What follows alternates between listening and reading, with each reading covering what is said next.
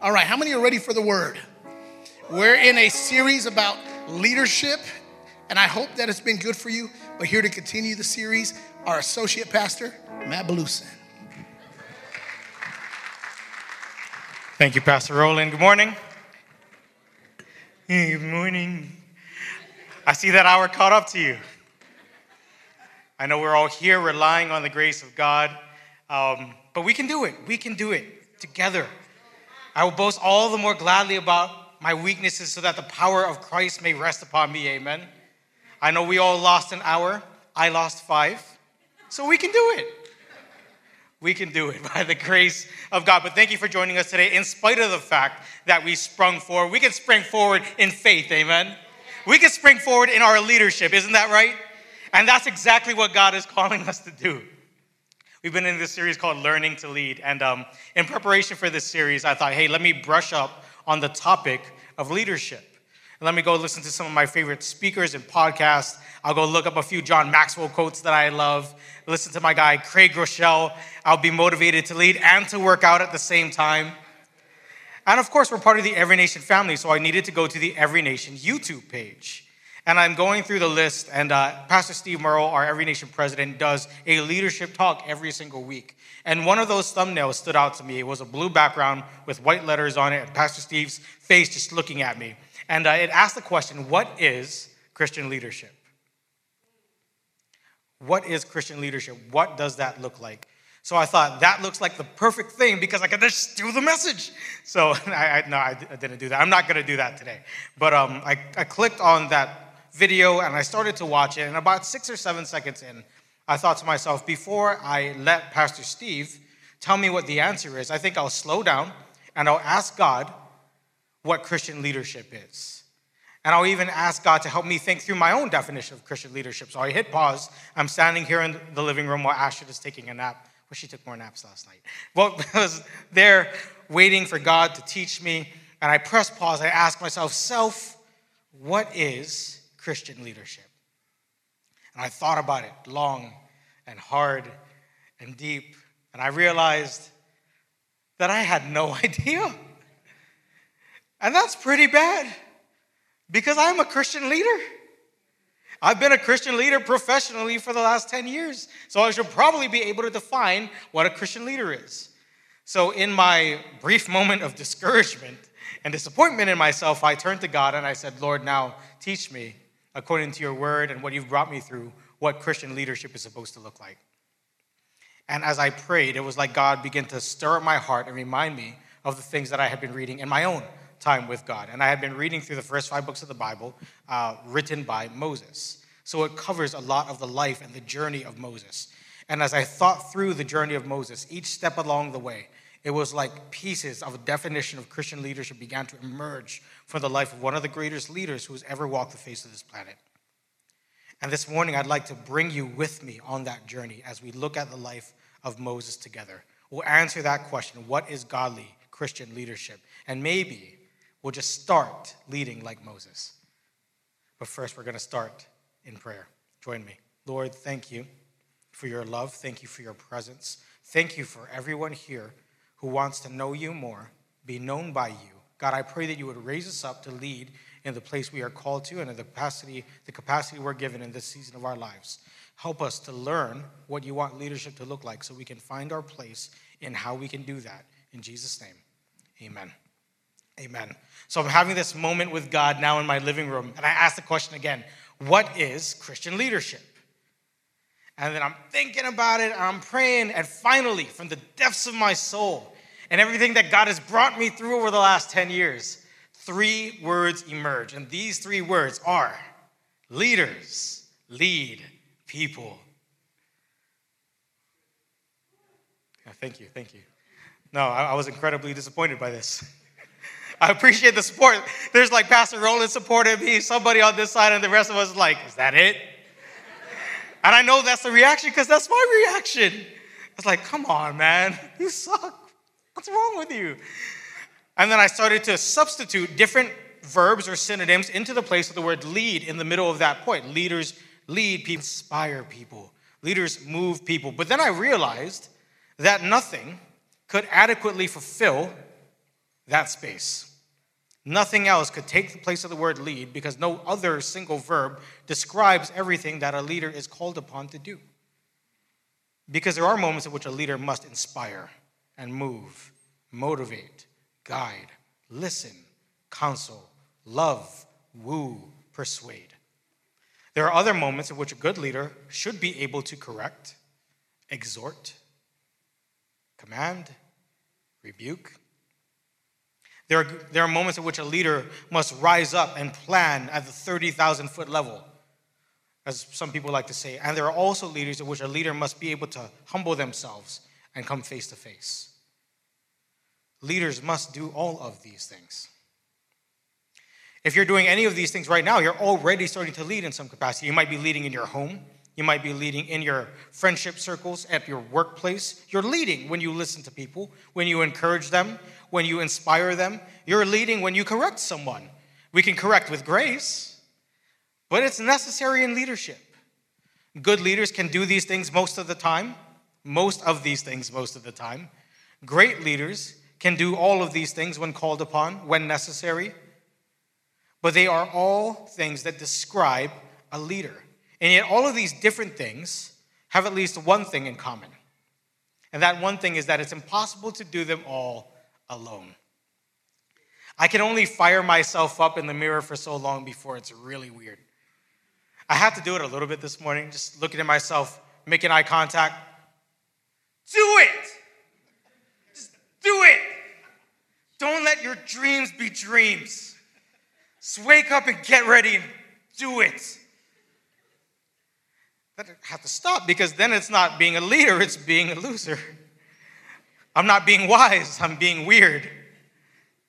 So we need people, and this is something that Moses himself discovered in his life. So we're going to read a passage for the early part of his life. This is Exodus chapter 2, verses 11 to 14. We're going to read this together, then we're going to go through a little bit of backstory. If you want to follow along on your phone, the notes are on our website, everynationlasvegas.org. Otherwise, it's here on the screen. It says this One day after Moses had grown up, he went to where his own people were and watched them at their hard labor. He saw an Egyptian beating a Hebrew, one of his own people. Looking this way and that, and seeing no one, he killed the Egyptian and hid him in the sand. Verse 13. The next day he went out and saw two Hebrews fighting. He asked the one in the wrong, Why are you hitting your fellow Hebrew? The man said, Who made you ruler and judge over us? Are you thinking of killing me as you killed the Egyptian? So, how do we get here? Moses was born during a time of great tragedy for the Israelite people. Uh, they were growing in number while slaves in Egypt. And because of this, the Pharaoh said, We are going to limit their power by limit, limiting their population so they don't overthrow us. And what the Pharaoh decided to do was commit a horrible atrocity and kill all the Hebrew boys. Now, his mother did not want Moses to suffer this fate, so she took a basket, she modified it so that it could float. She put Moses in the basket, and she put the basket in the Nile River. And then his, his Moses' sister Miriam followed the basket to see what would become of Moses.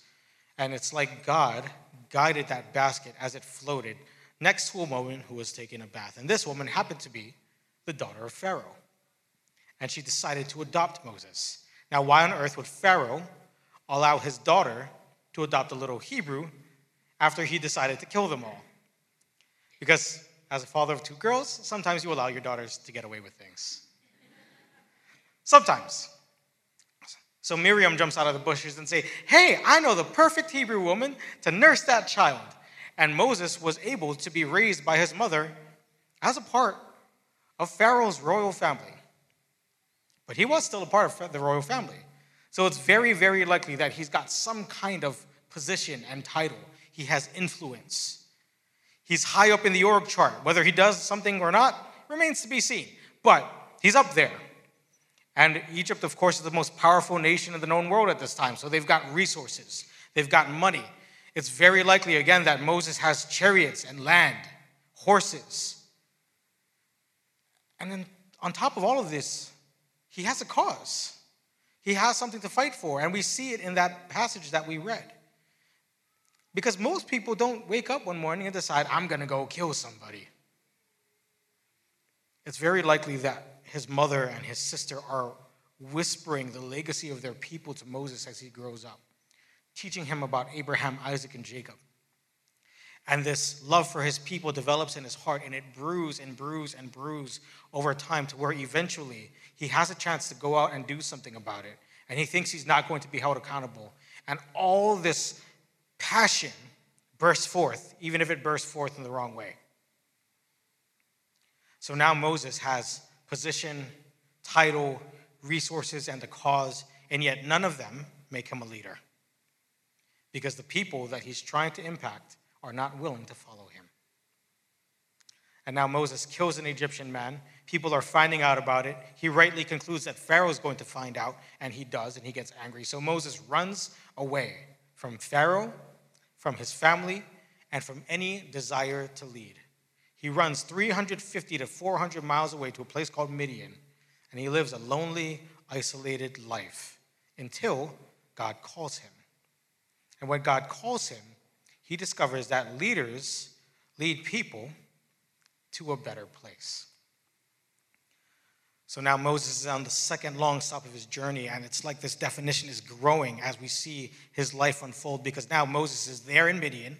He's married, but he doesn't have much. He's working as a shepherd over his father in law's flock. And one day he takes the flock out to pasture to graze on the wonderful slopes of Mount Horeb. Mount Horeb also has another name, Mount Sinai. And it's here on Mount Sinai, Mount Horeb, that Moses sees an unusual sight. A bush is on fire, which is odd, but not completely unheard of. In a desert, there are bushes that are dry. Maybe a lightning bolt came down. So weird, but possible. And yet, this bush is different because this bush doesn't smell like it's being burnt up. It's not being consumed, it's not withering. And as Moses notices this, it's like the angel of the Lord appears to him. It says in Exodus chapter 3. And at this point, Moses turns around and he decides, I'm going to check this out.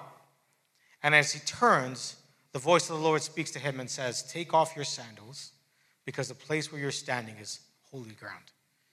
And Moses obeys and approaches. And this is what God says to Moses through this burning bush in Exodus chapter 3, verse 7. Let's check it out. The Lord said, I have indeed seen the misery of my people in Egypt.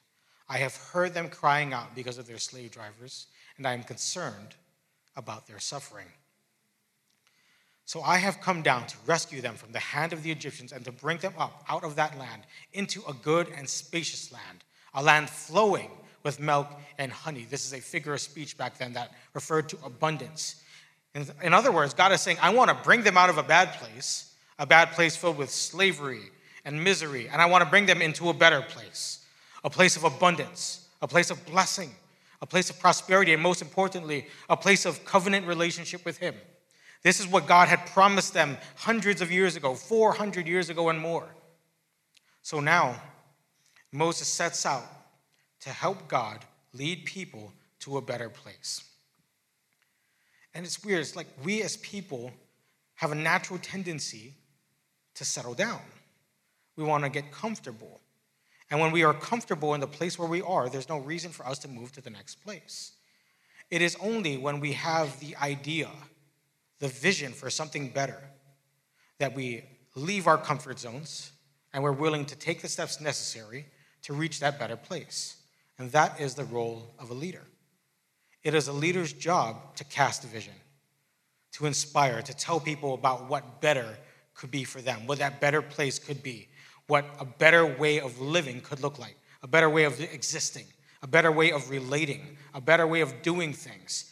The leader paints the picture and then creates the picture. He takes people there, she takes people there on that journey to bring people to a better place. Most of you here have heard of John Maxwell. John Maxwell very well might be the world's leading expert on the topic of leadership. In fact, Inc. magazine named him the world's number one leader, or the world's number one author and teacher on the topic of leadership in 2014. He wrote classics like the 21 Irrefutable Laws of Leadership, and actually, John Maxwell is a godly Christian leader. He was a former pastor. So here is what John Maxwell had to say about leadership, one of the many things he said. He said, A leader is someone who knows the way, shows the way, and goes the way. In other words, a leader leads people to a better place. But then the question becomes if this place is so much better, if there really is a better way of being, a better way of doing things, a better way of existing, a better way of relating to God, a better way of meeting the needs of our heart, then why don't people just do it themselves? And if people could do it themselves, why is a leader necessary in the first place? And the answer to that question is because it's difficult. And leaders lead people through difficulty to a better place. If you read from Exodus all the way through Deuteronomy, and you can check your Bibles, that's a lot of pages, it's a long time. It was difficult for Moses and the people of Israel almost the entire way. That is a lot of difficulty. And you know, it can be sad and frustrating to watch them wandering in circles in the wilderness for 40 years. Why on earth did God tell us about all of this? I think one reason is that we can learn from the difficulties that Moses faced because we are bound to face them too on any level. So let's think about the types of difficulty that we can expect to face. I think the first that we can expect to face, that we can all acknowledge at some level, is that we will have opponents. We're going to face opponents at some point. Moses leaves Midian. He takes his small family. He recruits his brother Aaron because he's too afraid to speak publicly. And now he speaks to the people of Israel, and they're fired up and they're ready to go. But then Moses talks to Pharaoh. And Pharaoh is not willing to let the Israelites go. And thus begins a pattern where Moses says, Let my people go. And Pharaoh says, No, no, no, no, no. It's just growing up as like this huge musical and it repeats itself over and over and over again. And in between each step of this process, God performs some kind of sign, wonder, or even sends a plague on Egypt. And after this plague, Pharaoh considers relenting. He considers releasing the people of Israel and freeing them from their slavery. But then he changes his mind again and again and again. And this process repeats itself until eventually God sends a final plague on the people of Egypt. And this final plague is that the firstborn sons throughout the kingdom of Egypt will be slain, they'd be killed. And you notice that this now forms a perfect parallel to what started the journey and life of Moses in the first place, because the Egyptian Pharaoh killed the firstborns of the Israelites. And then God took the lives of the firstborns of Egypt. However, there's a big difference there, because Pharaoh gave no one a chance. And God gave Pharaoh and the people of Egypt with him chance after chance after chance, moving in signs and wonders. And it was after their complete and utter rejection and resistance to the Spirit of God and what he was doing that he judged them. Rightfully so. So now we find ourselves at this place where Moses has been opposed every single step along the way. And I think leaders can expect to be opposed, whether it be from people at the workplace who don't like some of the initiatives you're starting. Maybe somebody sees it a different way and you come and you butt heads with each other. It might happen again and again and again. You might try to lead at school, in your club, and people just have to gossip for whatever reason. They got to make stuff up. We'll all face opposition. And this opposition will often increase as the level of leadership increases, as the greatness of the cause increases, and as the call of God increases. And this is what happened to Christians in China. Now, I don't know how many of us know this, and it's something that I learned pretty recently myself, but missions to the nation of China actually flourished in the 19th and 20th century. There was a man named Hudson Taylor who was one of the first missionaries to China. He moved all the way from London to China. He first went there in 1854. And by the time he lost his life and died in China in about 1905, he had helped bring over 800 missionaries. He created 125 Chinese schools, helped raise up 500 Chinese leaders from that nation to serve in ministry, and ultimately saw 20,000 people give their lives to the Lord in his lifetime. And movements like this, started by Hudson Taylor, grew and grew and grew to the point where in 1949, there were about 1 million Christians in China. Of course, if you're familiar with history, you would also know that 1949 is when the Communist Revolution happened. The Chinese Communist Party came into power, so did a man named Mao Zedong. He was one of the most evil men to ever live. Under Chairman Mao, the Chinese government officially advocated for state atheism. And part of this campaign for state atheism was to push out anyone who had faith. So they expelled all the foreign missionaries and they persecuted the local Christians. These persecutions included arrest, re education camps, beating, and worse. And I don't want to talk about worse because it might trigger people, but our family, our brothers and sisters in Christ around the world today are facing opposition. And if we decide to lead in any capacity, we will face opposition too. We can expect that kind of difficulty. We can also expect obstacles. So now, after this final plague in Egypt, Pharaoh decides to let the people of Israel go, and God calls Moses and the Israelites to follow him to the edge of the Red Sea and to just wait there. But now, there is a big obstacle in the way.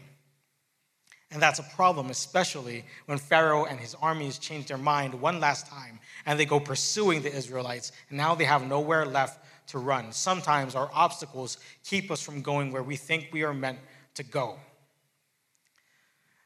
At other times, these obstacles can prevent us from moving forward the way we want.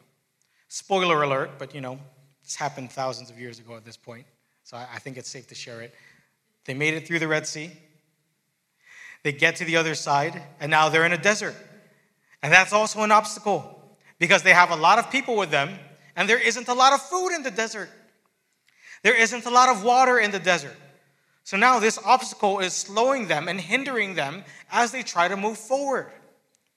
And then Moses has to judge all of these people. And at his father in law's advice, he has to administrate and appoint leaders to each of these tribes to help shoulder the burden of judging for all of these people. And then they have to travel with each other and create a tabernacle in the middle of the desert. All of these things are obstacles, and we will face obstacles too. Last night, I had an opponent who rose up against me and the call of God as my wife tried to lead worship, and me as I prepared to share the word. And this opponent was our 11 month old daughter. And she wouldn't sleep. And when she went back to sleep, I couldn't go back to sleep. And that was an obstacle too. But we can expect difficulty. And God carries us through our difficulty. And I think the final kind of difficulty that we can expect is worse than these other two because opponents come and go, and obstacles can be left behind us, but we can never escape ourselves. And we will face difficulty because of ourselves. Moses caused and created a lot of the difficulty he faced in his journey. God did not call him to kill that Egyptian in Exodus chapter 2. He caused that problem. I wonder if the people of Israel could have been delivered sooner had he not done that. I guess we can ask God in heaven. Or we can ask Moses, like, hey man, what's up with that? And then they go out into the wilderness, and God brings them back to Mount Sinai. And God calls Moses up the mountain. And as God is preparing to establish covenant relationship with his people, he writes out his commandments with his finger on two tablets of stone. So Moses comes down the mountain carrying these tablets, but as he looks out into the distance, he sees his brother Aaron, who's supposed to be essentially the vice president of Israel, leading the people to worship a golden calf that they created while Moses was up on the mountain. And so Moses was angry, but rightfully so, and yet he overreacted and took the two tablets made by God and he dashes them against the ground and breaks it into pieces. Some of you know I'm a sports card collector. One of my, in fact, my favorite card right now is signed. It's a rookie autograph signed by the NFC Championship quarterback Jalen Hurts.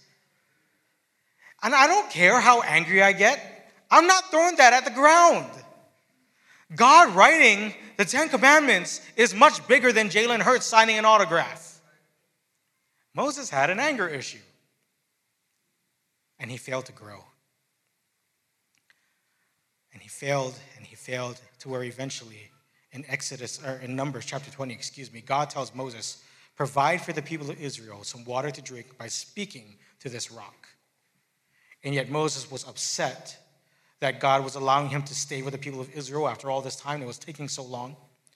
And the people of Israel were complaining. And in his anger, one more time, Moses didn't listen to God. And instead of speaking to the rock, he took this staff that he's carried his entire journey, by the way. He takes the staff and he hits the rock, strikes it twice. And God, being faithful, causes waters to burst forth. But then he leads Moses and he holds Moses accountable and says, Because you did this, and you broke faith with me, and you didn't listen to me, and you failed to grow, you will also fail to complete your call and lead the people into the promised land. So Moses failed to do what he was called to do. He got 95% of the way there and couldn't finish the journey. And it's because he failed to grow. And I think we need to allow that to be a lesson to us.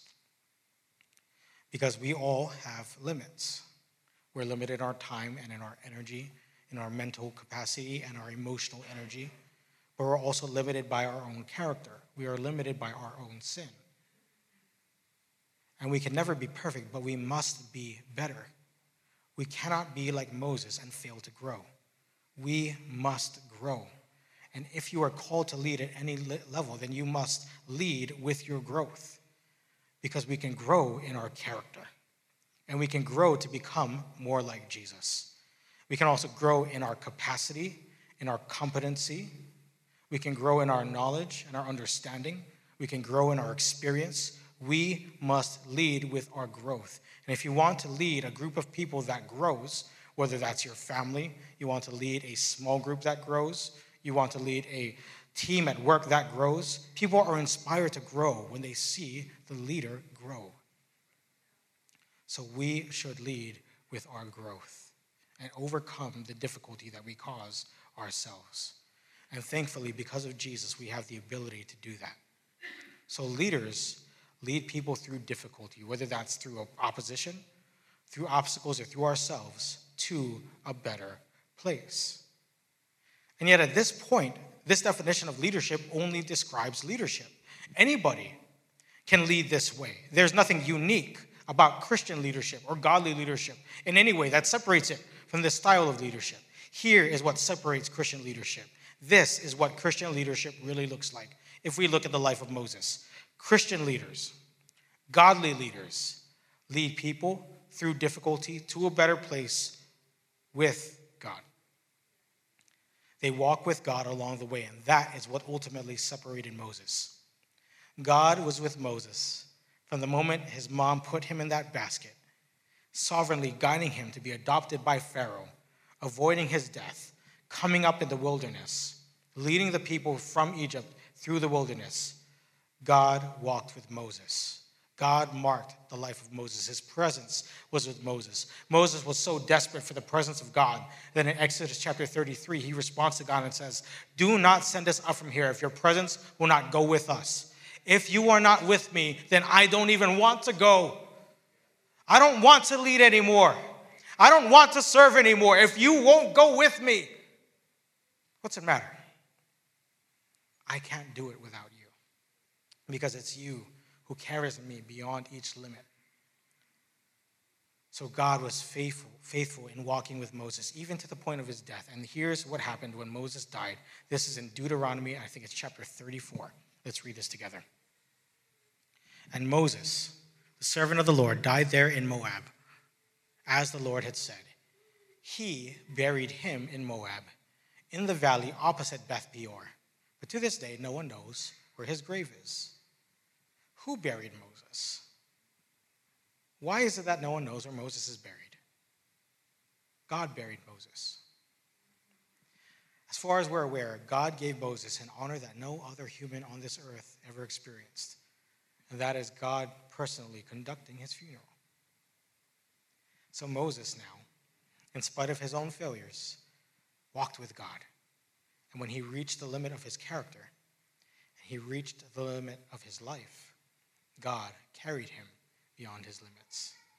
And when we walk with God, he carries us beyond our limits. Every time the people of Israel reached a limit of some sort, God carried them past it. When they reached the limit because of Pharaoh, God carried them past Pharaoh. And when they reached the limit at the Red Sea, God carried them past the Red Sea. He opened it up so that people could walk through on dry land on either side. When they reached limits in the desert regarding their capacity in feeding people and giving them something to drink, God carried them past their limits. And finally, when Moses reached his own limits, God carried on his legacy. A few verses after this, it says that no one had ever rose in Egypt, in Israel, who was a leader quite like Moses. And God carried on the work of Moses. And even though Moses wasn't there as they crossed into the promised land, God was. And God completed that work. When we walk with God, God carries us beyond our own limits. And that's what our family in China is experiencing right now. So, again, in 1949, there were 1 million Christians in China. You would expect that under heavy persecution, that number would fall. Historically, that's what happens. But that's not what happened. In 2020, the Chinese government admitted, in spite of the fact that they advocate for state atheism, that there were 38 million Christians in China, according to the government. That means there's a lot more. The Economist magazine estimated that there were as many as 22 million other Christians worshiping God in underground house churches. That is where our Every Nation family worships God. We don't talk about them because we don't want them to get caught. So we'll talk about somebody else. One of the leaders that rose out of the Chinese house church movement was a man that's known as Brother Yun. Brother Yun wrote an autobiography called The Heavenly Man. It's a title that came because he refused to share his own name when questioned by the CCP in order to protect other Christians. And he would only respond, I am a heavenly man. I'm a heavenly man. So then they take this heavenly man and they throw him into jail. And on one of his incarcerations, there were three he says that he was fasting and praying one night when the Holy Spirit spoke to him. And the Holy Spirit said to him, Go walk out of this prison. So Brother Yun gets up and he walks to the gate of his cell, and the gate opens. And then he thinks, Well, if this continues and they see me, they're just going to shoot me. And yet he decides to walk by faith anyway, so he continues to walk. And every door and every gate along the way opens up for him. And people see him but it's like they stare right through him. And he continues to walk and walk until he's free. And of course, the Chinese government denies this ever happened. However, apparently, some of these prison guards have been fired. I wonder why. And Brother Yun is living today as a Christian leader in exile, actually. He's living in Germany. But they met their limits. Brother Yun met his limit, and God carried them past those limits. And when we lead with God, when we're obedient to Him, when we attempt to lead people to a better place and closer to Him, that is when God meets with us at our limit and He carries us beyond it. And that's exactly what Jesus promised to do. Ezekiel, come up. Jesus said in Matthew chapter 28, 19 and 20, Go therefore and make disciples of all nations, baptizing them in the name of the Father and the Son and the Holy Spirit, teaching them to obey everything I've commanded you. It's a great commission. And I call the next line the great promise. It's my favorite part. He says, And surely I will be with you always to the very end of the age. If we commit ourselves to leading people through difficulty to a better place with God, God can walk with us and God can be with us to carry us when we meet our limits and to take us beyond them. So, what is Christian leadership? And how do we start leading like Moses? Godly leader, a Christian leader, leads people through difficulty to a better place with God. And we're able to do that with God because God came to us. As Christians, we believe that God became flesh and dwelt among us. And his name was Jesus Christ. He lived the life we should have lived and died the death we deserve to die for our sin in our place. Three days later, he rose from the dead, and that proved he was the Son of God. And after he rose from the dead, he offers the free gift of salvation and forgiveness of sins to all those who repent and believe in him. And as we carry that gospel message, we lead people in a way that lasts forever. So let's pray. Lord, thank you that you loved us and you want to be with us, and you invite us all in some way with some group of people to lead. And I pray, oh God, that you would help us to lead with you. So, Lord, for each one here, I pray that you would help us by your Spirit to identify the ways in which we are able to lead in this season and the next. Show us how we can lead a little more like you, how we can get through the difficulties we're facing, including the ones we cause for ourselves, and carry us beyond every limit we face. And with heads bowed and eyes closed, if you're in this place and you want to make that decision to be with God, there's only one way to do it. Jesus said in John 14, 6, I am the way, the truth, and the life. No one comes to the Father except through me. If you want to walk with God, then you need to do it through Jesus. And if you're here this morning, you want to have a personal relationship with Jesus. You know about him, but you might not know him personally, directly. You want to. Then on the count of three, would you just raise your hand and say, That's me. I want to know Jesus. I want to be a Christian. I want to walk with him. One, two, three. Is that anybody here? Thank you. I see your hand. Thank you. I see you. I see you over there. Anybody else? If that's you this morning, then I want you to repeat after me, and the church will repeat along with us. It's because the Bible says if you believe in your heart that Jesus Christ is Lord and confess with your mouth that God raised him from the dead, then you are saved. So this just helps you confess that belief out loud. So please repeat after me. The church will repeat to say, Father in heaven, I believe that you sent Jesus. Jesus, I believe that you lived a perfect life, died for me, for my sin, on the cross, but you rose again three days later. Help me to live for you. Help me to walk with you. Help me to lead with you. In your name, Jesus. Amen.